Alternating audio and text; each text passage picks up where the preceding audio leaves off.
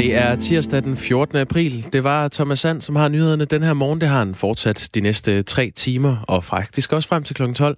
Øh, jeg hedder Jakob Grosen, og ved min side står du, Claus. Jeg hedder Claus Elgaard. Ja, jeg har glædet mig til at sende med dig.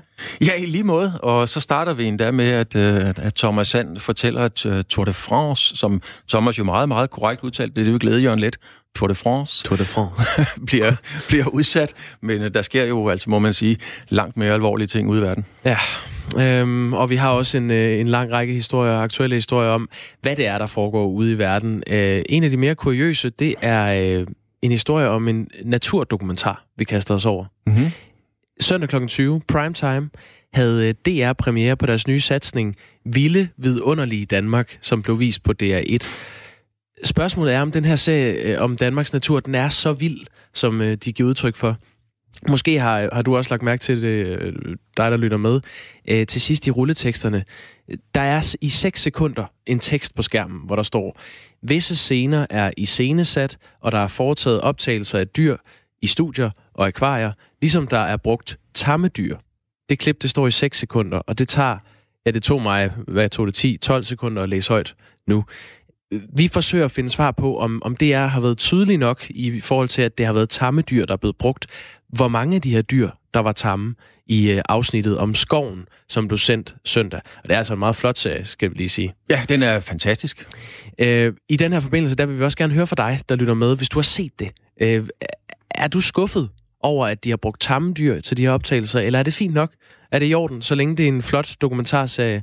Øhm, er det noget, man må leve med, at noget er iscenesat, når man laver sådan en dokumentar? Skriv ind på øh, 1424 og start sms'en med R4. Og når klokken bliver 6.45, så skal vi for at blive i natursproget, skal vi sige, et godt stykke uden for vores egen lille andedam. Fordi vi stiller nemlig igennem til Vietnam, hvor vi skal tale med en journalist, helt præcist Emil Lige Madsen. Og han har talt med Henrik Pontoppidan, der en dag blev hentet på sin bopæl. Og det, han blev hentet af, det viste sig at være det vietnamesiske militær.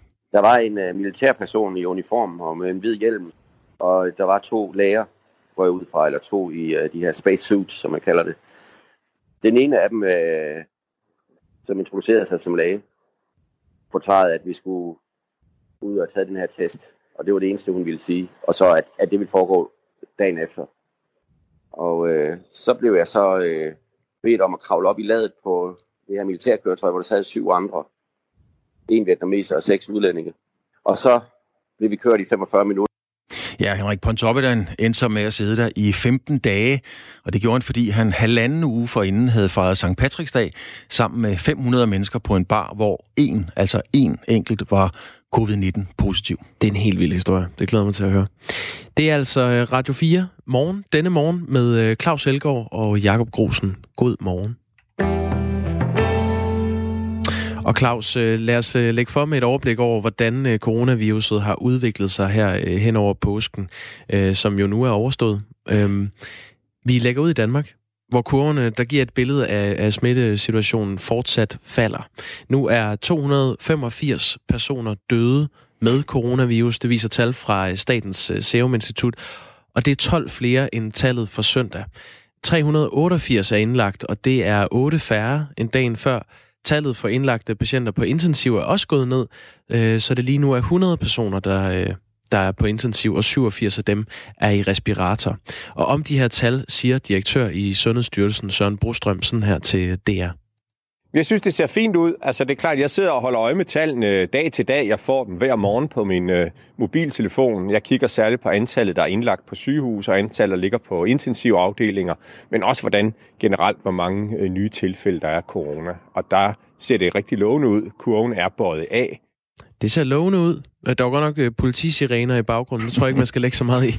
Øh, kurvene ser ud til at fortsætte nedad, og det er øh, ellers på et tidspunkt, hvor myndighederne havde forventet, at den her coronaepidemi ville toppe, og så ja, sætte sundhedsvæsenet på, på hård prøve. Øh, meldingen fra Sundhedsstyrelsen lød for nogle uger siden, at vi måske skulle forvente, at antallet af kritisk syge vil være allerstørst lige efter påske, og det er altså lige nu. Øh, derfor så sagde Mette Frederiksen sådan her den 23. marts. I påsken får vi behov for, at alle bliver ved med at tænke sig godt om og bruger andre metoder til at tale med hinanden. FaceTime, telefon, send et gækkebrev. Men Rejs ikke ud af landet. Tag ikke på skiferie i Sverige. Hold jer hjemme. Men Sundhedsstyrelsens vurdering har vist sig ikke helt at holde stik, og det kan du tale mere om. Gitte Anna Madsen, du er speciallæge i lungemedicin ved Aarhus Universitetshospital. Du har været på akutafdelingen her i påsken, hvor man har taget imod patienter, som man mistænker for covid-19. Og øhm, Gitte Anna Madsen, hvor, hvor hårdt har arbejdspresset så vist sig at være her i påsken? Jamen jeg må sige, at jeg har øh, stort set været på arbejde alle påskedage, og er jo faktisk også på vagt lige nu øh, og har fået en øh, nattesøvn, hvilket ikke altid er muligt, når man er på en akut modtagelse. Øh, arbejdspresset har været ekstremt lavt, og det har det været både med covid-patienter, men også med de patienter, vi normalt har indlagt på sygehuset. Altså man må jo sige, at, at øh, det er jo altid på en eller anden måde godt, at der ikke kommer syge mennesker væltende ind ad døren hele tiden. Men, men hvad pokker I så fået tiden til at gå med rent faktisk? Jamen altså man kan sige, for øh, lidt over en måned siden, hvor vi ligesom skulle vende den her supertanker Aarhus Universitetshospital til at øh, blive et øh, covid-hospital, så har vi jo brugt rigtig, rigtig, rigtig meget organisatorisk tid. Øh, hospitalsledelsen har virkelig haft en opgave, og medarbejderne har udvist en kæmpe fleksibilitet og omlagt deres øh, arbejde og omlagt vores arbejdsgange, så vi simpelthen har mobiliseret, hvordan vi skulle håndtere alle de her covid-patienter, som vi jo forventede var her i dag.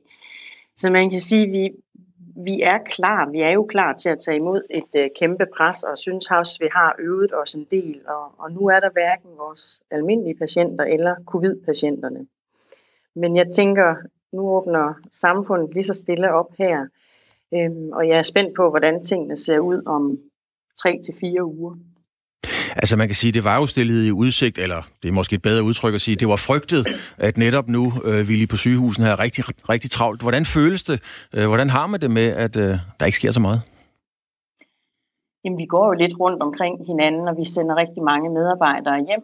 Man kan sige, det er jo altid hårdt at være væk fra sin øh, familie her i helligdagen, så der er mange, der har fået lov til at afspacere og gå hjem til familierne igen. Men vi venter jo stadigvæk på, at der kommer et større pres, så vi venter faktisk også på, at de patienter, vi normalt har indlagt, dem der vi kan mærke virkelig har holdt sig væk fra sygehusen, fordi de er bange for at blive indlagt, de er bange for at blive smittet herinde, de er bange for at bevæge sig ud i samfundet. Vi, vi, øh, vi tænker, at de kommer jo også på et tidspunkt, og kommer de så samtidig med, at der også kommer en masse covid-patienter, det, det er det, vi egentlig taler en del om lige nu. Men Gitte Anna Madsen, øh, du siger, I, I venter det, men forventer I det også? Altså tror du, at det kommer til at ske? Ja, jeg, jeg, jeg, jeg tror på, at vi, vi kommer jo til at få et højere arbejdspres. Det er helt øh, uhørt, at jeg på min afdeling lungesygdomme i øh, søndags kun havde ni patienter ud af de 22, vi ellers skal have indlagt. Vi er normalt en afdeling, der altid er fuldt belastet og, og sådan set har en venteliste til, at folk kan komme ind på vores afdeling. Så, så det her det er ikke normal tilstand. Det er et udtryk for, at befolkningen har faktisk lyttet til sundhedsmyndighederne og gjort det, anbefalingerne har været. Og det håber jeg jo, at de fortsat vil gøre øh, og kun øh, ændre adfærd i, i lige så stille grad, så vi kan følge med. Altså jeg er jo bange for, at kurverne stikker af, hvis, at, hvis alt bliver givet løs igen. Altså det må jo sige så være rigtig godt, at, øh, at folk, befolkningen øh, lytter til de anbefalinger og restriktioner, der er. Men det er selvfølgelig ikke så godt, hvis ikke man kommer med noget sygdom, som af en eller anden grund øh, man er bange for at komme ind med. Frygter du lige frem, at der kommer et alvorligt pres nu? Altså det bliver så stort, så det kan blive svært at håndtere? Altså jeg tror, hvis øh, befolkningen fortsat holder ved i de gode vaner, vi har opbygget nu, så tror jeg, at vi er gearet til at kunne håndtere både, øh, at der kommer flere covid-patienter, men også, at vores patienter, vi normalt har indlagt og ser, at de også kommer. Men det er det, jeg siger, hvis man lige pludselig går ud og gør alt det, vi gjorde førhen, så kunne man jo godt forestille sig, at der kunne komme et meget stort covid-pres oveni, at vores almindelige patienter også kommer. Og du skal have tak, fordi du var med, og det var altså Gitte Anna Madsen, som er lungelæge, kan man sige, på Aarhus Universitetshospital. Ja, øh, fra i dag begynder den her kontrollerede, gradvise og øh, forsigtige genåbning af Danmark, som øh, statsministeren har varslet. Øh, det betyder, at, at arbejdsgiver og medarbejdere på det private arbejdsmarked, som har været hjemsendt øh, af forskellige grunde, igen kan møde fysisk ind på arbejde, hvis det foregår fuldt forsvarligt, som det hedder. Øhm, og det er så fra i morgen, at den første sådan store del af genåbningen af Danmark finder sted. I første omgang, så er det jo børn og forældre, som får lov til at vende tilbage til en mere øh, normal, øh, new normal hverdag. Øh, vuggestuer, børnehaver, øh, 0. til 5. klasse åbner for, for børn igen, øh, men man skal fortsat øh, overholde en lang række restriktioner for at mindske den her smitterisiko. Ja, du var faktisk lidt inde på det. Det er ret interessant, hvad en øh, ny normal hverdag om det bliver en, som vi kender den, eller hvordan det i øvrigt vil udvikle sig. Men alle elever i 3.G på gymnasierne, de skal også i skole igen, og det samme skal elever på første, eller øverste klassetrin hedder det, på andre ungdomsuddannelser. Hmm. Regeringen åbner også op for, at flere på det private arbejdsmarked møder fysisk op på arbejdet igen, og det skal selvfølgelig kun ske, hvis det kan ske på en forsvarlig måde i forhold til smitterisikoen. Og hvordan det hele kommer til at forløbe, fordi det er vi rigtig mange, der er meget spændt på. Det kan du selvfølgelig følge med i her på Radio 4 morgen, hvor vi hele ugen naturligvis opdaterer på de mest relevante nyheder, i hvert fald det, vi vurderer er de mest relevante nyheder. Og så genåbner store dele af sundhedsvæsenet her på den anden side af påske. Og det gør det, fordi at regeringen har aftalt det med Danske Regioner, Kommunernes Landsforening og de praktiserende læger. Sent i aftes blev de enige om, at sundhedsvæsenet skal begynde at skrue op for aktiviteten. Og det betyder blandt andet, at de almen praktiserende læger begynder at se flere patienter og vurdere, hvem der har brug for en henvisning til hospitalet. Man opfordrer også borgerne til fremover at kontakte deres praktiserende læger i samme omfang som før coronakrisen. Ja, og det er sådan, det ser ud herhjemme, og øh, hvis vi vender blikket mod udlandet, øh, så kan vi også tage en status på, øh, på coronasituationen der. I øh, aftes der meldte øh, Verdenssundhedsorganisationen WHO ud, at den eneste måde, vi kan stoppe virusspredning på, det er ved at udvikle en vaccine. Der er ikke andre måder, og øh, det efterlader jo lidt et spørgsmål om, hvad gør man så som land, der har lukket fuldstændig ned? Øhm, ifølge WHO's generalsekretær, så vil øh, risikoen for tilbagevenden og genopblusning af covid-19 øh, var ved, fordi verdens lande er så forbundne, som, øh, som de er. I USA, der er der øh, dog grund til forsigtig optimisme i øh, delstaten New York, som har været rigtig rigtig hårdt ramt af corona. Her er der nemlig en øh, nedgang i antallet af nye smittetilfælde. Direktøren for USA's øh, Center for Sygdomskontrol og Forebyggelse, han hedder Robert Redfield, og øh, han er også mere optimistisk nu. Lad os lige høre, hvad han siger. We are nearing the peak right now. I think we'll sometime, hopefully this week, we will be able to say that you know you'll know when you're at the peak when the next day is actually less than the day before. But clearly, the rate uh, we are stabilizing across the country right now in terms of the state of this outbreak. Ja, vi nærmer os toppen på udbruddet nu, siger han øh, lidt, øh, hvis man laver et lille resume af det, han sagde her, Robert Redfield. Øh, USA har øh, flere bekræftede tilfælde af coronasmitte og har registreret flere dødsfald blandt coronasmittede end noget andet land i verden. Øh, men nu, hvor de kan fornemme toppen af coronasmitte og lys på den anden side, så er de også begyndt at diskutere, om landet kan begynde at åbne igen i starten af maj. Øh, Donald Trump har jo hele tiden sagt, og øh, flere omgange, at, at nu må det snart være. Øh, han slog øh, fast, Donald Trump, at det er ham, der bestemmer, hvornår landet genåbnes. Han sagde på Twitter, en beslutning for mig i samarbejde med guvernørerne og med input fra andre vil blive taget snart. Det skrev han i går på Twitter. Og lige over på den anden side af dammen, altså i Sverige, har statsminister, og det er Stefan Löfven, udtalt, at Sverige ikke var tilstrækkeligt forberedt på den coronakrise, der har ramt øh, landet, og jo altså også det meste af verden. Svenske STV spurgte ham i påsken, hvordan han synes, det svenske beredskab var forberedt på krisen. Inte tillräckligt bra, øh, och det är nog uppenbart för alla ur øh, många olika aspekter. Og, og Løfven siger, at det ikke har været godt nok, og at det er tydeligt for alle. Og derefter forklarer Løfven, at de har vedtaget en national sikkerhedsstrategi, hvilket inkluderer alt fra vandforsyning over cybersikkerhed til om de er godt nok rustet inden for sundhedsydelser. Han understreger, at de er begyndt at arbejde, og Løfven er også glad for, at der er en bred politisk enighed om at styrke forsvaret mod viruset. Og hvis vi skal samle op på de aktuelle tal fra Sverige, ja, så er der knap 11.000, øh, som, er, som er smittet, og 919 personer har desværre mistet livet i forbindelse med coronavirus. Ja, og øhm, et andet sted i verden, hvor det øh, står sløjt til på den her front, det er jo det sydlige Europa. Øhm, I Frankrig, der annoncerede præsident Macron i øh, aftes i en tale til nationen, at det franske udgangsforbud bliver forlænget i fire uger det betyder, at franskmændene øh, først gradvist vil åbne daginstitutioner og skoler fra den 11. maj, mens øh, videregående uddannelser bliver øh, ja, holdt lukket til helt efter sommerferien faktisk. I Italien der er der grund til forsigtig optimisme. Her er der nemlig et fald i antallet af nye coronatilfælde, og det er jo godt nyt fra støvlelandet. 3.153 nye tilfælde er registreret mandag, og antallet af nye tilfælde det er altså det laveste, Italien har registreret siden 7. april. Så det er dejligt. Øh, på et døgn har øh, Italien registreret 566 coronadødsfald, meddeler italienske sundhedsmyndigheder mandag.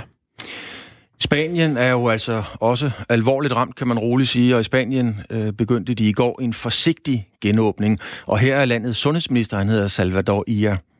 Es verdad que se ha reanudado hoy normalidad por las informaciones de que disponemos. Eh, la actividad económica... En... Og IA siger, at det er sandt, at de er begyndt at vende tilbage til en slags normalitet med økonomisk aktivitet i et meget begrænset antal brancher. Ifølge DR er, der, er det blandt andet byggebranchen, der åbner igen. Andre erhverv må vente mindst to uger med at få åbnet op.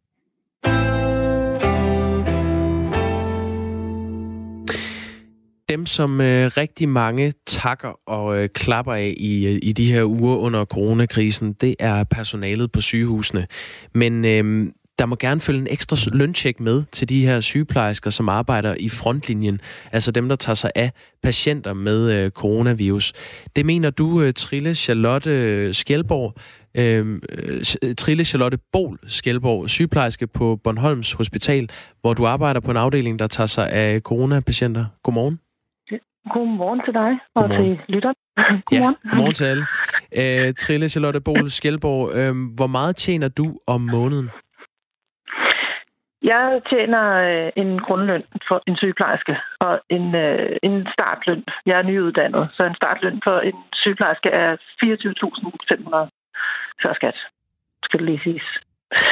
Jeg er så, det er, hvis man er på fuld tid. Jeg er så på 32 timer. Er jo så mit eget valg. Så bliver den noget lavere, så kommer den ned på 21,5. Ja. Så en udbetalt løn ligger på øh, 13.700. Og øh, situationen er jo lige nu, at, at hospitalerne ikke har mere travlt øh, end normalt. Tværtimod faktisk, hvis man kigger på tværs af landet. Øh, nye tal fra Region Hovedstaden viser, at øh, aktiviteten på hospitalerne er styrtdykket under coronaepidemien. 1100 senge står tomme, det skriver Berlingske, og øh, det samme har vi lige hørt fra, fra lungelæge på, øh, på Aarhus Universitetshospital, Gitte Anna Madsen. Øhm, og der er jo mange erhvervsgrupper, der har skulle... Øh, udvise omstillingsparathed i den her tid. Altså stort set alle har en eller anden form for ny øh, hverdag og ny øh, funktion. Folkeskolelærerne har først skulle undervise hjemmefra, og nu skal de undervise børn, imens de stadig overholder alle de her restriktioner om, at der må kun være øh, x antal øh, børn per kvadratmeter, og der skal vaskes hænder, og pædagoger kommer også til at tage sig af børnene på en ny måde. Øhm, så der, der er jo mange andre, der, der også må holde for at, at gøre tingene på en anden måde. Så, så hvorfor synes så du... Så du tænker, at... hvorfor, hvor, hvorfor skal vi have en bonus? Du stiller selv spørgsmålet. Ja, fordi, ja. Og, det, og det synes jeg, vi skal, fordi altså, det er jo ikke kun på grund af travlhed. Fordi det, altså, det er en side af vores job. Men det er jo også det her med at stå i, midt i den her smittefare, altså og øh, stå i en situation, vi heller ikke er vant til. Vi kender ikke sygdommens udvikling. Vi, øh, som jeg har skrevet i min kronik, vi asfalterer, mens vi kører. Der er nye retningslinjer hele tiden, og det er jo en omstillingsparathed. Øh, så står vi i de her værnemidler og skal passe patienterne. Vi står jo simpelthen med altså hovederne 10 cm fra patienterne og suger slim og renser mund og står i host og nys. Alt det, som, som vi bliver anbefalet ikke at gøre. Vi skal holde to meters afstand til hinanden. Øhm, og jeg ved godt, at øh, der er jo også andre, som har skulle vende sig til nye måder at arbejde på i den her situation, men jeg kan jo kun tale ud fra øh, mit eget perspektiv og sygeplejerskernes perspektiv. Er, er du bekymret, når du går på arbejde?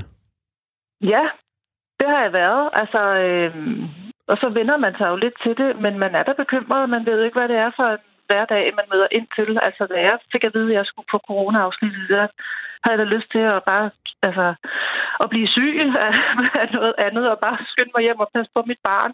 Jeg tænkte, hvad er det, jeg møder ind til? Altså alle de her skrækscenarier, vi har set.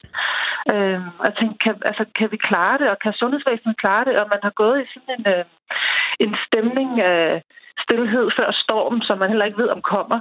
Så selvom der ikke har været travlhed, så har der jo været sådan en citron af, hvad, hvad er, hvordan kommer det til at udvikle sig her i Danmark. Altså jeg har da forestillet mig, at jeg skulle løbe op og ned ad gangene med patienter, der ligger i sengene og hoster og, altså, og, og dør mellem hænderne på os. Så altså, det er lige så meget også den her stemning, som, som vi er i. Øhm, og når jeg så taler om, at der burde være sådan en coronatillæg, så er det jo fordi, at det er bare, det er bare noget helt andet at være i så uvandt en situation. Øhm, til forskel fra at gå på arbejde som almindelig sygeplejerske. Altså, men der vil jo så, altså, der er jo to spor i den her kronik, som jeg har skrevet. Det ene er den løn, vi generelt aflønner sygeplejersker med, og så er der mit spørgsmål om, hvorfor der ikke er nogen tillæg til os, fordi at vi står med en ekstra fare og en risiko for os selv at blive smittet. Ja, der må jeg lige spørge dig om noget så, fordi nu står jeg bare her ved siden af og bliver helt forvirret. Fordi rigtig mange siger, at det der med at være sygeplejerske, det er et kald. Og så er det i hvert fald helt sikkert, at det der med at være sygeplejerske, det er et sted, hvor man tager sig af syge mennesker. Så er det mm. ikke noget tudekiks, at man skal have risikotillæg, fordi der kommer nogle syge mennesker? Nej, det synes jeg faktisk ikke. Og det der med, at det er et kald, det er altså alle de her øh, omsorgsfag, som jo øh, altså bare per tradition er lavt lønnet, fordi det handler om at have omsorg for folk. Altså så, øh, så, så skal det bare defineres som et kald, og derfor så skal vi ikke belønnes for det. Det synes jeg, der er helt urimeligt. Hvorfor skal vi ikke også have ordentlige penge for det stykke arbejde, vi laver? Vi står jo ikke kun og holder i hånd. Det gør vi også, og det er en rigtig vigtig del af det. Altså, også i den her tid, fordi patienterne er bange. De er jo også utrygge. De pårørende er utrygge. Der er, der er mange til at snakke med de pårørende i den her tid, fordi folk bliver nervøse, når deres, øh, når deres kære bliver indlagte. Men, øh, men det der med, at det er et kald, det er simpelthen en, øh, det er en gammeldags historie, og hvorfor skulle man heller ikke lønnes for, for at følge sit kald? Det, det, det forstår jeg ikke. Trille Charlotte Bol Skjelborg, du er så sygeplejerske på Bornholms øh, Hospital, og vi taler med dig, fordi øh, du synes, at øh, sygeplejerskerne skal have en bedre løn her under krisen, og med de risici, I løber i jeres arbejde. Ja, og en øhm, ordentlig løn i al almindelighed. Og i al almindelighed. Altså hvis man uh, googler, uh, hvad en sygeplejerske tjener, så det første link, der ja. kommer op, det er fra Dansk Sygeplejeråd, og der står, at nyuddannede Præcis. sygeplejersker starter på løntrin 4, som giver cirka ja. 25.000 kroner før ja. skat. Uh, ja. Har du taget højde for det, inden du uddannede dig til at blive sygeplejerske? Altså, jeg havde også googlet den der. Og så tænkte jeg, det lyder jo meget godt. Altså, øh, og så er der alle de der tillæg, man får, så jeg tænkte, det, altså, det er måske meget godt. Men nu står jeg jo reelt i det, og jeg har så også en, en anden virkelighed, kan man sige, fordi jeg er alene med et barn, så jeg kan ikke tage aften, weekend og nat og helligdage. Det kan jeg nogle gange, men det kan jeg ikke som udgangspunkt. Og så kan man sige, det vidste du da i forvejen. Ja, det vidste jeg godt. Men det gør det jo ikke anstændigt af den grund, at så er der jo andre, der skal leve af den grundløn. Og så, øh, så har jeg jo så, som jeg også skriver i min kronik, valgt den luksus, at jeg er på 32 timer. Og det er jo også for, at jeg kan være noget for mit barn bare en dag om ugen, hvor jeg kan hente ham lidt tidligere. Mm. Og altså, jeg kan da godt se, at jeg nok er nødt til at gå op på fuld tid for overhovedet at få min økonomi til at hænge sammen, fordi jeg kan ikke altså 13.700, altså det er jo... Øh, der er i hvert fald mange ting, jeg er nødt til at omprioritere, kan man sige. Trille, Charlotte Bol Skjelborg, jeg, nødt, jeg skal lige spørge dig, er det kommet som en overraskelse for dig, at der kommer syge mennesker på hospitalerne, som rent faktisk kan smitte? Nej, fordi det har vi jo også haft før. Altså, vi har jo andre typer af sygdomme, så på den måde kan man sige, udover at medierne taler så meget om corona, og, og altså at alle taler om det, alle er bange for det, så var det egentlig, øh, så var det faktisk, altså at få det afmystificeret og stå midt i det, fordi så er det jo ikke anderledes end at passe patienter med, med andre typer øh, smitte. Men, Men hvorfor skal man så have flere penge for det, hvis det ikke er anderledes? Jamen, jamen prøv at høre, fordi altså forskellen så bare, at øh, det er en sygdom, vi ikke kender. Øhm, og der er ikke, og der er heller ikke øh, en behandling for det endnu. Og vi ved heller ikke, hvor meget det skrider. Så derfor så synes jeg jo, at den her, altså den psykiske belastning i det, synes jeg er kæmpestor. Jeg ved, i psykiatrien, der får man et genetillæg, fordi man udsætter sig selv for at få et par på kassen, hvis man har med psykiatriske patienter at gøre, som er udadreagerende. Det, altså, det burde man da også få, når man står i sådan en situation med fare for at selv blive smittet og bringe smitten hjem. Men uh, indtil, altså, indtil nu, så, så udbliver det her uh, pres på, uh, på sygehusvæsenet, som, uh, som man havde frygtet uh, kunne, kunne pike uh, lige her efter påske, som, som er nu. Uh, men, uh, og hvis det er jo nu... fantastisk, og det må være, fordi vi har gjort noget rigtigt, også fra regeringens side. Der er jo blevet gjort noget rigtigt for at holde for altså, at holde smitten nede. Men hvis vi nu skal, skal lege med det her eksperiment, så kort her til sidst, hvor skal de her penge komme fra til, til de flere, øh, til den højere løn til sygeplejerskerne? Ja, det vidste jeg jo godt, at I sikkert ville spørge om. Og det, altså, jeg er jo ikke økonom, og jeg er jo heller ikke politiker, så det ved jeg ikke. Jeg kan jo bare sige, at det må handle om prioritering. Fordi det, jeg skriver i min kronik, det er, når der kan blive fundet penge til at lave lønskompensationer, så må der også kunne blive fundet penge til at, altså, at hæve de lavt lønnede. Altså, ja, ikke bare mig, men også øh, de andre faggrupper, som står i front i dag. Det må der da være råd til. Det må handle om prioritering. Det er en prioritering. Det sagde øh, Trille Charlotte Bol, Skjelborg sygeplejerske på øh, Bornholms Hospital. Tak fordi du var med her. Ja, velbekomme. og fortsat god arbejdslyst. Ja, tak i lige måde. Tak. Klokken den er blevet et minut over halv syv, og vi skal have nogle nyheder.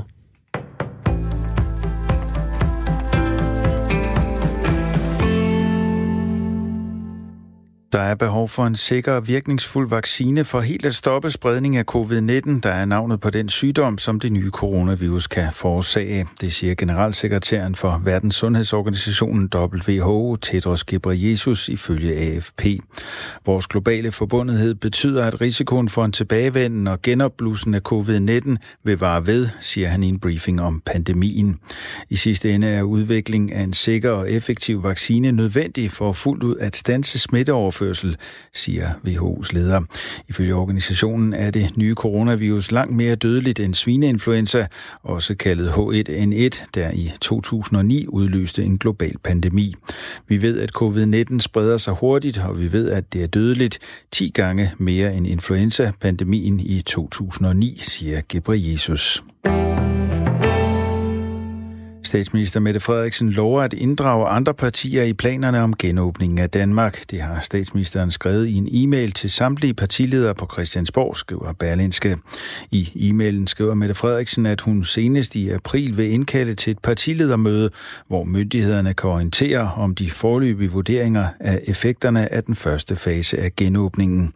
I umiddelbar forlængelse heraf vil jeg, som vi aftalte i går, indkalde til politiske forhandlinger omkring fase 2 af genåbningen genåbningen, sådan at regeringen og partierne i videst muligt omfang sammen kan designe den næste fase af genåbningen, skriver statsministeren ifølge Berlinske.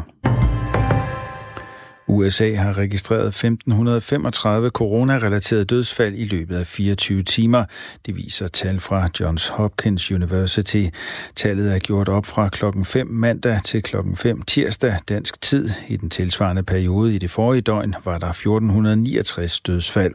Dermed er der sket en stigning på 4,5 procent. Samlet er 23.608 døde i USA, mens antallet af smittede tirsdag morgen lyder på knap 582.000. Det er knap 25.000 flere end mandag morgen, der regnes dog med et stort mørketal. Mere end 43.900 af de smittede er meldt raske igen.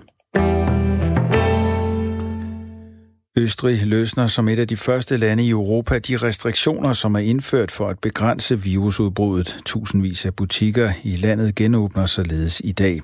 Østrig reagerede på udbruddet ved for fire uger siden at lukke skoler, barer, restauranter, store dele af detailhandlen og andre steder, hvor mange personer samles som teatre og stadioner.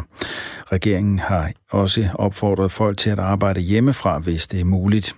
Indtil videre har Østrig registreret 368 dødsfald relateret til coronaviruset. Det er lavere end de daglige dødstal i flere af de store europæiske lande, som dog også har større befolkninger.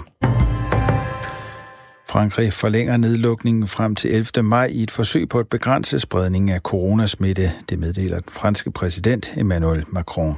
C'est pour cela que le confinement le plus strict doit encore se poursuivre jusqu'au lundi den 11. maj markerer indledningen på en ny fase, hvor Frankrig gradvist vil begynde at genåbne daginstitutioner og skoler, siger præsidenten. Epidemien begynder at stille af. Resultaterne er der. Takket være jeres bestræbelser har vi hver dag gjort fremskridt, siger Macron i talen. Han siger også, at Frankrig ikke var tilstrækkeligt forberedt på, at coronaepidemien ramte landet.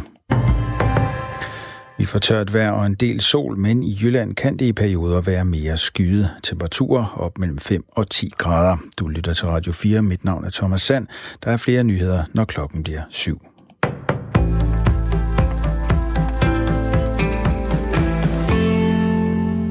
Og med den uh, nyhedsdinkel uh, kom vi i gang med uh, næste halve time af Radio 4 morgen. Det er uh, Claus Elgaard og Jakob Grosen, der er i studiet denne morgen. Godmorgen. Godmorgen. Og øhm, ja, skal vi ikke bare kaste os ud i næste historie, Claus? Jo, det skal vi, fordi der er jo en øh, jagt i gang derude, kan man sige. Hver gang en person smittes med corona, så danner kroppen antistoffer. Og antistofferne jo gør det, de er sat i verden til. De forsøger nemlig at bekæmpe den sygdom, de er oppe imod. Men nogle smittedes antistoffer virker bedre eller stærkere end andres, og det kan have stor betydning for, hvordan man, eller hvor hårdt man rammes af selve smitten. Og derfor har en gruppe forskere på Aarhus Universitet nu sat sig ind i jagten på at finde de allerbedste antistoffer. Det er jo selvfølgelig i håbet om, at behandlingen af coronapatienter faktisk allerede findes, nemlig i nogle af de tidligere smittedes blod. Forskningsleder Martin Tolstrup fra Institut for Klinisk Medicin ved Aarhus Universitetshospital. Godmorgen. Øhm, hvordan kan de her antistoffer helt præcist bruges som behandling? Jamen, øh, vi tænker egentlig, at det kan bruges på forskellige vis, men det første, vi tænker, det er at, at prøve at, at bruge plasma fra de patienter, som nu er erklæret raske, øh, til at give en såkaldt plasmatransfusion, hvor vi vil prøve at, at indgive plasma, hvor i der findes de antistoffer til patienter, der ligger indlagt på sygehusene.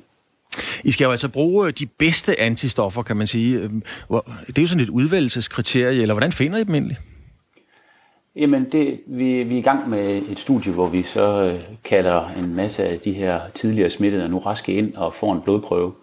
Øh, og så vil vi gerne prøve at teste, hvor gode, hvad kvaliteten er af de antistoffer. Det gør vi i vores laboratorier, hvor vi øh, prøver at tage plasma fra de her donorer, og så tilsætter vi det til noget coronavirus, vi har gående i laboratoriet, og så ser vi, hvor gode er de antistoffer til at, til at hæmme virus. Er der sådan en, øh, en, en øh, guideline, kan man sige, på, at hvis man er en, øh, en stor, stærk atlet, mand eller kvinde, så, så har man nogle bedre antistoffer, end hvis man er ja, en lille, ikke så stærk mand som mig måske? Øh, nej, det, det, er, det, det er der ikke nogen data på. Der, der er kommet nogle enkelte studier ud fra Kina, som jo havde epidemien før os andre, om man så må sige. Øh, men der er ikke noget tydeligt signal på, at det, man skal være mand eller kvinde. Eller, men det er nogle af de ting, vi også gerne vil studere, om der skulle være sådan nogle øh, forskelle, øh, om man er rask eller sund, eller hvad der, hvad der ligger, tilbage, ligger til grund for det. Man kan sige, at studiet er blevet støttet med omkring 7 millioner kroner af regeringens hastepulje, som det hedder, til coronarelateret forskning og udvikling. Og som jeg forstår det, så foregår jeres forskning sådan, kan vi sige, i to etapper. Først skal forskerne oprense og teste antistofferne fra det blod, de får fra de raskmeldte coronapatienter.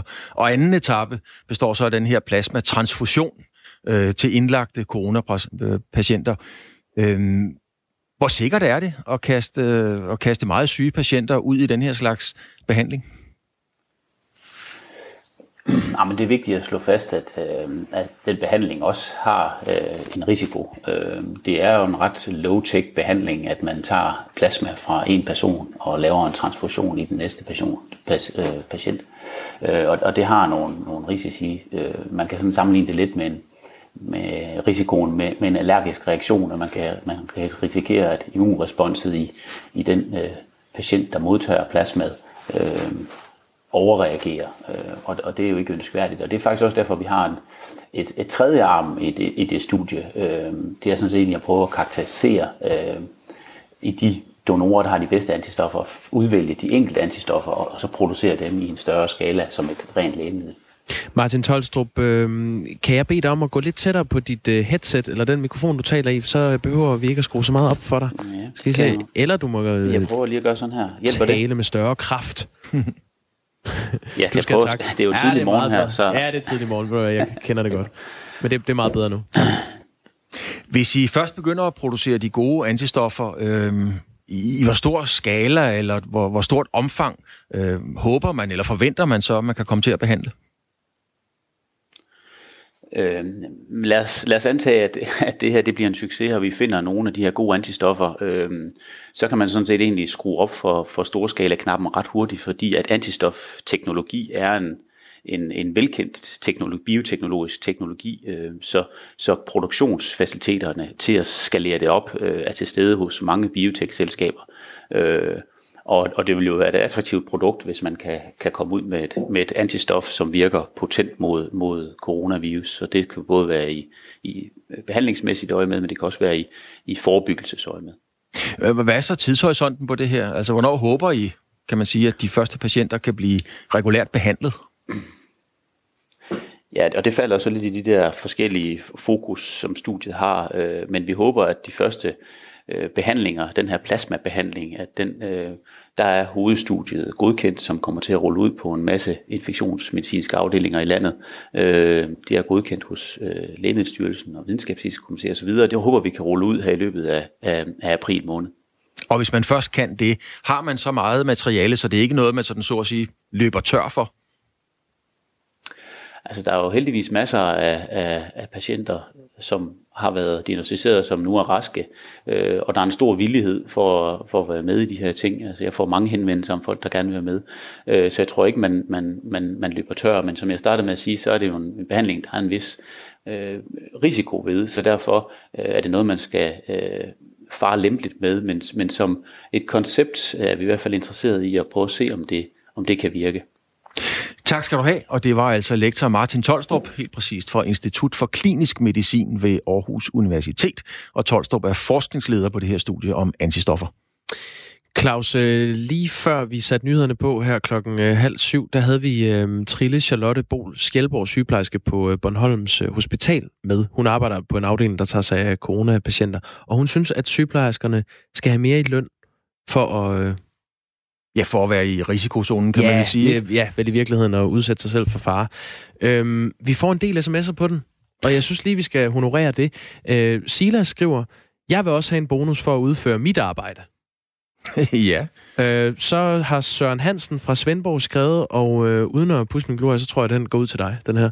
Øh, Hej på morgenradioen. Sygepleje er vel et kald. Så underforstået, hvorfor skal I have løn i det hele taget? Styr lige jeres perfiditet. Hilsner, Søren Hansen. Ja, den er, det var en barskin. Øhm, man, vi kunne da også kigge på en anden og sige, skal vi have, øhm, og det skal ikke være tendentiøst i forhold til, hvad, hvad, hvad, hvad sygeplejersken sagde, men skal vi have risikotillæg, fordi selvom vi har nogle længere interviewstænger, så er vi jo også, når vi er ude i samfundet og interviewe, så har vi jo også en øget risiko, øh, fare for at blive smittet, kan man sige. Ikke? Ja, det synes jeg faktisk, vi skal. Skal vi så også have flere penge for ja, at lave et interview? Det synes jeg, vi skal. jeg, har, jeg har fået min egen øh, mikrofonhætte, så jeg øh, ikke skal stå og tale ind i andres. Ja, og man kan jo blive ved, og det, det, det er jo et interessant spørgsmål, det er et interessant øh, dilemma, kan man sige. Øh, fodboldspillere, når de kommer i gang igen, man mm. står i nærkontakt, øh, man er 22 mand på banen, og en dommer, der er jo også en øget risiko, øh, øh smitte, fare der. Skal de så have lønforhold fordi at situationen nu er sådan? Det er en diskussion værd. Øh, man kan måske sige, at øh, kan man sammenligne sygeplejersker, der står med øh, covid-patienter med, med fodboldspillere. Men det kan man måske. Vi, øh, vi tager lige en øh, sidste sms fra Bo. Han skriver, at det er usmageligt, når der skal slås mønt af krisesituationer som nu.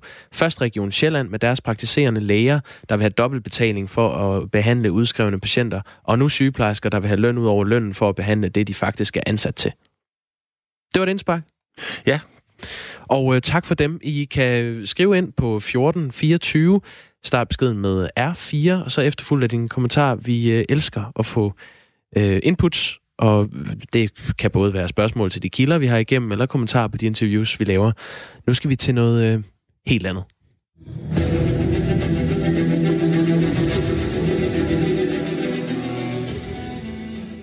Man kunne øh, få en til at tro, at det her det var øh, starten på et indslag om Ringnes Herre, eller et eller andet, et episk soundtrack, men øh, det er faktisk ikke Ringnes Herre soundtracket, det er soundtracket til DR's nye øh, storsatsning i bedste sendetid.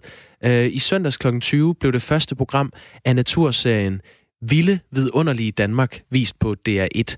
Og øh, det her naturprogram, det viser en lang række naturklip, blandt andet en ule, der fanger en mus. Og så er der øh, noget, som øh, jeg virkelig blev mærke i. Det er en kongeørn, der flyver ned fra himlen. Man, man får faktisk øh, kameravinklen op fra kongeørnens blik. Så hapser den en hare, og så efterfølgende med vingerne godt spredt ud til siderne og næbet åbent, mægtigt, så står den og praler med sit bytte, sådan helt close-up. Og øh, det er Lars Mikkelsen, der speaker. Der er ikke sparet på noget, og det lyder sådan her.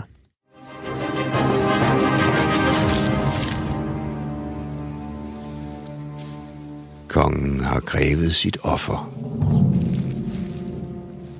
Ja, Claus, du er lige ved at falde ned af stolen, hvis du sad på sådan en. Ja, jeg, jeg, jeg var helt fuldstændig fascineret, fordi du opførte det som et lille krybespil herinde i studiet. Jeg synes, det var meget, meget smukt. Jamen, jeg er meget passioneret omkring det her program. Det er et helt vildt klip. Øh, Kongeørnen kigger triumferende ud i horisonten med den døde har under sig. Altså, det er et guldskud, de har fået fat i her, Danmarks Radio.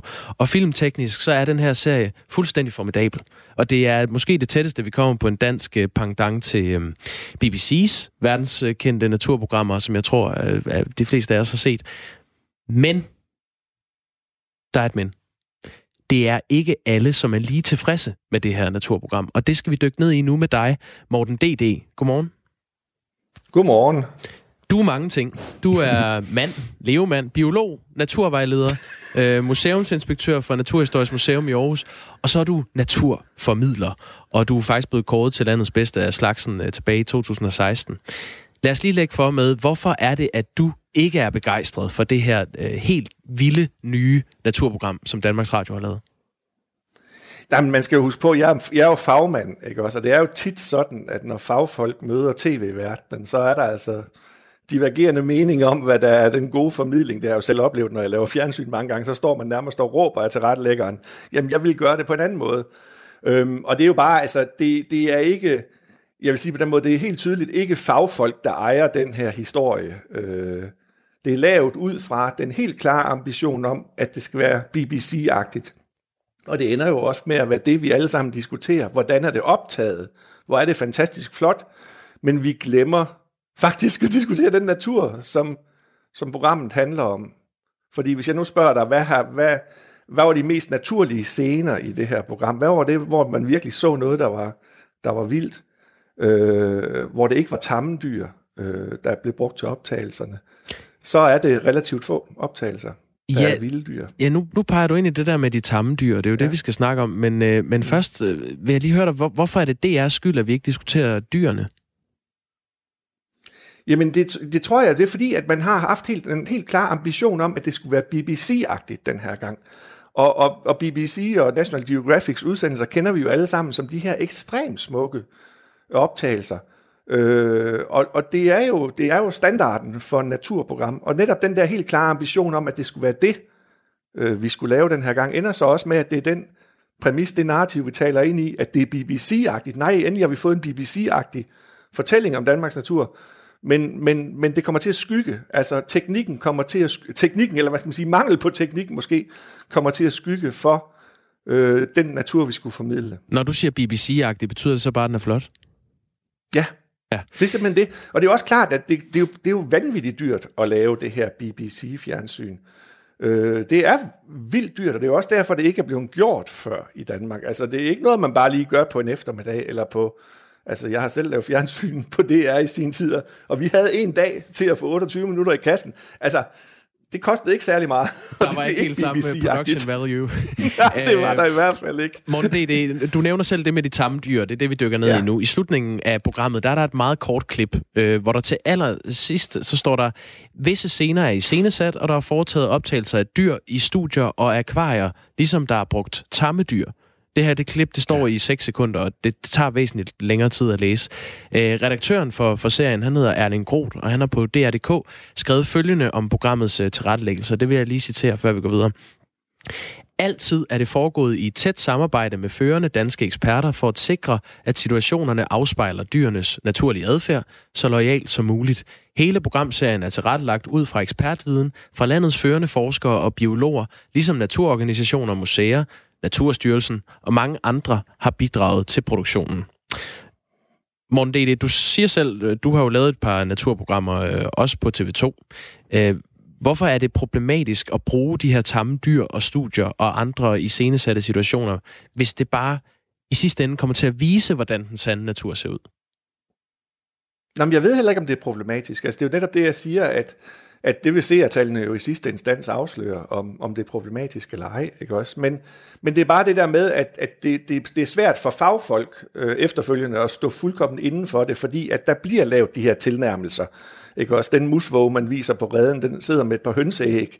Øh, det er ikke musvågeæg, fordi man jo netop ikke vil forstyrre en rovfugl på redde. Og sådan noget er det hele tiden, at det bliver sådan lidt tæt på de mus, der bliver fanget, der er tydeligvis ikke vilde mus ude i naturen, men tydeligvis nogen, man har sat ud til, til rovdyrene. Og det er bare sådan, altså, det gør det lidt svært for fagfolk at identificere sig med teknikken bag, ikke også? Men selve hovedfortællingen, det er jo, altså, når man snakker med folk, synes folk jo, det er vanvittigt flot, og de vil gerne selv ud og se det. de vil gerne selv ud og se det. Og det bliver jo også lidt en udfordring selvfølgelig, at komme så tæt på dyrene, at man kan se en grævlingeparing, eller se reven fange musen. Det må man jo sige. Men det er klart, det er, altså, det er en klassisk diskussion, det her. Men Morten, mellem, det, det, man sige, fagfolkene og tv-folkene. Nu siger du selv ordet, øh, Morten, det, det, men nu siger du selv ordet fagfolk mange gange. Hvorfor ikke mm. i denne her simpelthen bare lade fagmanden hvile. Der er jo sådan et, et poetisk skær over de her udsendelser, og poeternes vigtigste opgave, det er at bevare det smukke og optimismen. Hvorfor læner du dig ikke tilbage med en pose Matador-mix og siger, hold da op, hvor er det fedt, det får nogen til at interessere sig for det, jeg selv elsker? Det gør jeg også. Jeg læner mig i virkeligheden tilbage. Altså, øh, jeg er jo blevet spurgt af mange journalister om, hvad, altså, hvor flot det er, og hvor, hvor godt det er, og hvor, hvor, altså, hvor mange mennesker det når, og så videre der.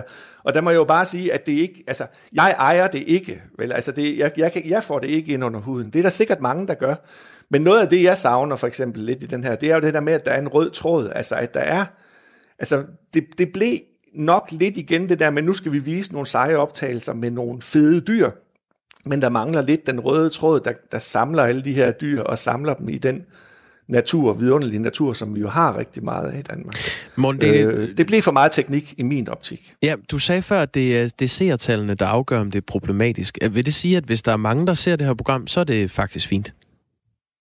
Det er helt klart, at hvis der er mange, der ser det her program, altså lignende seertal i forhold til historien om Danmark, som er det, altså man siger, parallellen inden for, for Danmarks historie, så er det jo klart, at der er, så er der jo, så er man jo nået ud til så mange mennesker med begejstring og fascination for nogle fede dyr, at, at så helliger, hvad skal man sige, så helliger øh, mål middel, ikke også? Øhm, men men vi må, det må vi jo se, øh, om, om, altså det glæder jeg mig da til at se, hvor mange har set det her, fordi at vi har, for, altså det skal man jo understrege, det er jo alt kado til DR for at prioritere naturen. Vi har for sandt for dyden været underfinansieret, eller hvad skal man sige, underprioriteret med natur i rigtig mange år på dansk natur. Det er jo meget, meget længe siden, at vi havde en naturlig forklaring med Paul Thomsen, som kunne, som kunne samle en million seere hver eneste aften. Ikke også? Øh, ja, længe siden. Jeg er simpelthen fyr for lammen, når vi taler om det her program, morgen, så jeg vil lige spille et klip mere. Hm. Ja. Under en sten, mellem tørre kviste og vissent løv, ligger en syvsover. Det var en hasselmus, der ligger og ja, snorker. Det ja, ja. Øh, det ville jo være meget svært med øh, at, at få den gode lyd af en øh, hasselmus, der snorker, hvis ikke det var lavet et studie. Øhm, er det okay? Altså, hvis man skal vise danskerne, hvordan en mus ligger i dvale, øh, så tager man lige ind i studiet. Er det, er det ikke fint nok? Jo, det kan være. Det er, altså, mange af de her optagelser ville man simpelthen ikke kunne få, uden at man brugte de her dyr. Øh, jeg har en kollega, som, som som lidt, sådan, lidt irriteret sagde, at han var lidt træt af, at det var så tydeligt, at det var tammendyr. Ikke også? Og det er jo klart igen, at vi er jo begrænset af, at vi er et lille land, og vi har heller ikke haft 10 år til at lave de her optagelser. Nogle gange ser man jo, at BBC's fotografer har brugt tre år på at få 20 sekunder. Ikke også? Og det har der jo slet ikke været tid til her. Så man har måttet springe over, hvor Gert var lavet nogle gange. Øhm, jamen prøv at høre igen, hvis folk, altså, hvis, det, det, altså min, hvad skal man sige, min hovedpointe er bare, at, at det er svært Altså det der med at, at få fagfolk, og, eller hvad skal man sige, sådan nogle rigtige fagformidlere som mig selv, og så tv-mediet til at mødes, kan virkelig være svært, og det har jeg jo selv oplevet rigtig mange gange. Så man må nogle gange springe over, hvor gæret laves, desværre. I det her første program, som handler om skoven, der er også en grævling med, og uden at øhm, mm. afsløre for meget, Øh, ingen spoilers her, men så kan vi godt fortælle, at den på et tidspunkt skal krydse en vej ved højlys dag. Øh, og den her seance med, med vejkrydsningen, den bliver filmet op fra, og det har du det lidt svært med. Hvad, hvad er der galt med det her klip? ja, nu har jeg jo rendt rundt i Danmarks natur uafbrudt i 30 år. Og jeg har set grævling også ved dagslys før, men det har ved Gud været tæt på graven. Altså, grævlinger er generelt ikke aktive langt væk fra graven i dagslys, og de står i hvert fald heller ikke stille så længe, at man kan filme dem med en drone. Altså, det, bliver, det, det er decideret urealistisk, ikke også? Øh, og det er, der, altså, det er klart, at grævling er aktiv om natten. Det er fandme, det er ikke nemt at filme. og det er sindssygt sky. Så igen det der med, at man hakker en hel og klipper en tog et par gange, og det er, altså, det gør lidt ondt. Det er ikke en sand repræsentation af en grævling, vil jeg så sige, det her. Øh, det er et af de steder, hvor man virkelig gør lidt vold på virkeligheden. Hvilken konsekvens får det? Jamen det får i hvert fald den konsekvens, at jeg allerede er blevet spurgt flere gange, hvor, de folk, altså, hvor folk spørger mig, hvor kan jeg se en grævling? det, er ikke, det er ikke jeg ved ikke, har I set grævling før? Øh, har I set grævling før? Jeg har set en grævling, øh, nej, det var død. Ja, de er nemlig døde, det er jo, og det er jo også den væsentligste historie selvfølgelig, de ligger jo i vejkanterne og døde. Ja. Men det er jo klart, at, at, øh, at det er ved Gud ikke særlig nemt at finde gravling. Man skal ud og finde de her grave, eller også skal man være sindssygt heldig at møde dem, når de engang, en sjældent gang i skumringen eller i daggrydet er ude og, og, og lede efter regnorm. Øh, men det er ikke, det er virkelig ikke nemt. Men det er hævet over enhver tvivl, at uh, production value på den her dokumentarserie, den er helt i top. Altså, det, vi nærmer os historien om Danmark uh, bare om den danske natur, og det er endda Lars Mikkelsen, der også speaker det. Uh, hvis vi nu skulle se på, hvad er det for en dokumentar, man kan lave uden iscenesatte klip med tamme dyr, øh, hvad, hvad kunne man så få ud af det, tror du? Altså, det kan man sige, det er jo faktisk det, vi har prøvet at lave flere gange før, og der får du der får du en sand repræsentation af virkeligheden, nemlig hvor svært det er at finde dyrene for det første. Ikke også? Altså det er ikke særlig nemt bare at stille sig ud, og, og, og, og du kommer, altså hvis det skulle være sandt, skulle jeg til at sige, så vil du gang på gang opleve, at du ikke ser dyrene. Og det er jo selvfølgelig ikke særlig fedt fjernsyn. Eller også så ser du dem på lang afstand, eller også så skal du bruge kikkert. Øh, det er, det er, altså dyr er som udgangspunkt, rigtig mange dyr er sindssygt sky på nær, hvis du kommer tæt på sommerfugle og bier og sådan noget. Men hvis du kommer tæt, taler om de store pattedyr, så er de bare sindssygt sky, og så ser du dem i et glimt, øh, og så er de jo væk. Så er de også væk fra fotografen. Så det, det er jo et veletableret faktum, og det er jo også noget BBC og National Geographic bruger, at skal du tæt på, jamen så er du næsten nødsaget til at iscenesætte det, og at bruge tamdyr, eller mere eller mindre tamdyr, der er vant til mennesker. Men er man ikke også nødt til det, hvis man så gerne vil have det der brede publikum på DR1 i prime time kl. 20 om søndagen? Det er jo simpelthen der, øh, DR Drama plejer at sende. Øh, skal det ja. så ikke være den der øh, nære øh, oplevelse, man får? Altså, der er mange former for nære oplevelser, fordi at øh, Sebastian Klein har jo haft et program i mange år, der hedder Bit, Brændt og Stukket. øh, hvor han kommer tæt, alt for tæt på danske dyr, der kan stikke eller bide eller brænde, ikke også? Øh, og, og det har jo haft ekstremt mange seere. Altså nogle af de klip af Bitbrand og Stukket er jo set 700-800.000 gange på YouTube. Det er rimelig meget i Danmark, ikke også? Øh, så, så det er jo et spørgsmål om, hvad vi forstår ved tæt. Ikke også? Du kan komme tæt på dyrene, du kan komme tæt på oplevelsen af dyrene. Og i det her tilfælde har man så valgt at komme helt tæt på de store pattedyr, og det kræver så, at man springer over nogle gange, hvor gæret er lavest. Morten, det er det, jeg har altid i alle de år, jeg kan huske, været så fascineret af den måde, I kan formidle og fortælle og skabe billeder på. Og ikke for at gå jer i bedene, men nu, hvis jeg hører dig rigtigt, må jeg prøve at lave et billede. Du er ret hård i din kritik. Så hører jeg dig næsten sige, at denne her serie er lige så brugbar som en sauna i helvede. Jamen, den er, det er den i forhold til nogle af de historier, jeg gerne vil fortælle. Men det er klart, at vil du have fat i nye målgrupper, som ikke går op i så meget op i, om det er autentisk, øh, så kan det være, at den er ekstremt effektiv, og at vi i de kommende uger bliver løbet over ende, endnu mere over ende, end vi i forvejen er blevet i de her coronatider ude i den danske natur. Det må, det må vi se i de næste uger, og det kræver jo også, at sådan nogen som mig følger op på Vilde Vidunderlige Danmark, og og fortæller om, hvor fed naturen herude er. Ja, og det må du gøre, morgen. Det, det, det er jeg faktisk ikke i tvivl om, du kommer til at gøre. Øh, naturformidler, biolog og museumsdirektør på øh, Naturhistorisk Museum i Inspektør, skal jeg lige huske at sige. Direktør, Inspektør, det er en anden løn. Ja, ja det tænker Direktør, det er en anden lønramme. Papir. Det beklager Inspektør det godt. på Naturhistorisk Museum i Aarhus. Tak fordi du var med. Velbekomme. Øh, senere skal vi tale med redaktøren på, øh, på Vilde Vidunderlige Danmark, øh, Erling Groth, og øh, vi vil konkret finde ud af, hvilke af de her dyr i det mm. første program, som er tamme, hvordan de her scener øh, og situationer i serien er blevet scenesat, og så om de etiske overvejelser, som DR har haft. Og det er så lidt over halv otte bliver det. Ja, det er, jo en, øh, det er jo en massiv kritik, fordi det er jo ikke en kritik, der kommer fra hvem som helst. Det er en, øh, en fagmand, det er en, der elsker det her, når, når kritikken kommer derfra. Jeg ved næsten ikke, hvad man skal sammenligne det med, men, men, øh, men det er en bredside, skal jeg love for. Det er det, det er. Og øh, så er det en af de historier, vi har her til morgen, som ikke handler om corona. Og øhm, ja, det er jo nok så vigtigt at have corona-historierne, men det er også meget rart med de der små oaser, hvor vi kan tale om noget andet. Der kommer et, øh, en smule af dem. Det gør der. Øhm, nu er klokken blevet øh, syv, og øh, vi skal give ordet til øh, Thomas Sand og et nyhedsoverblik.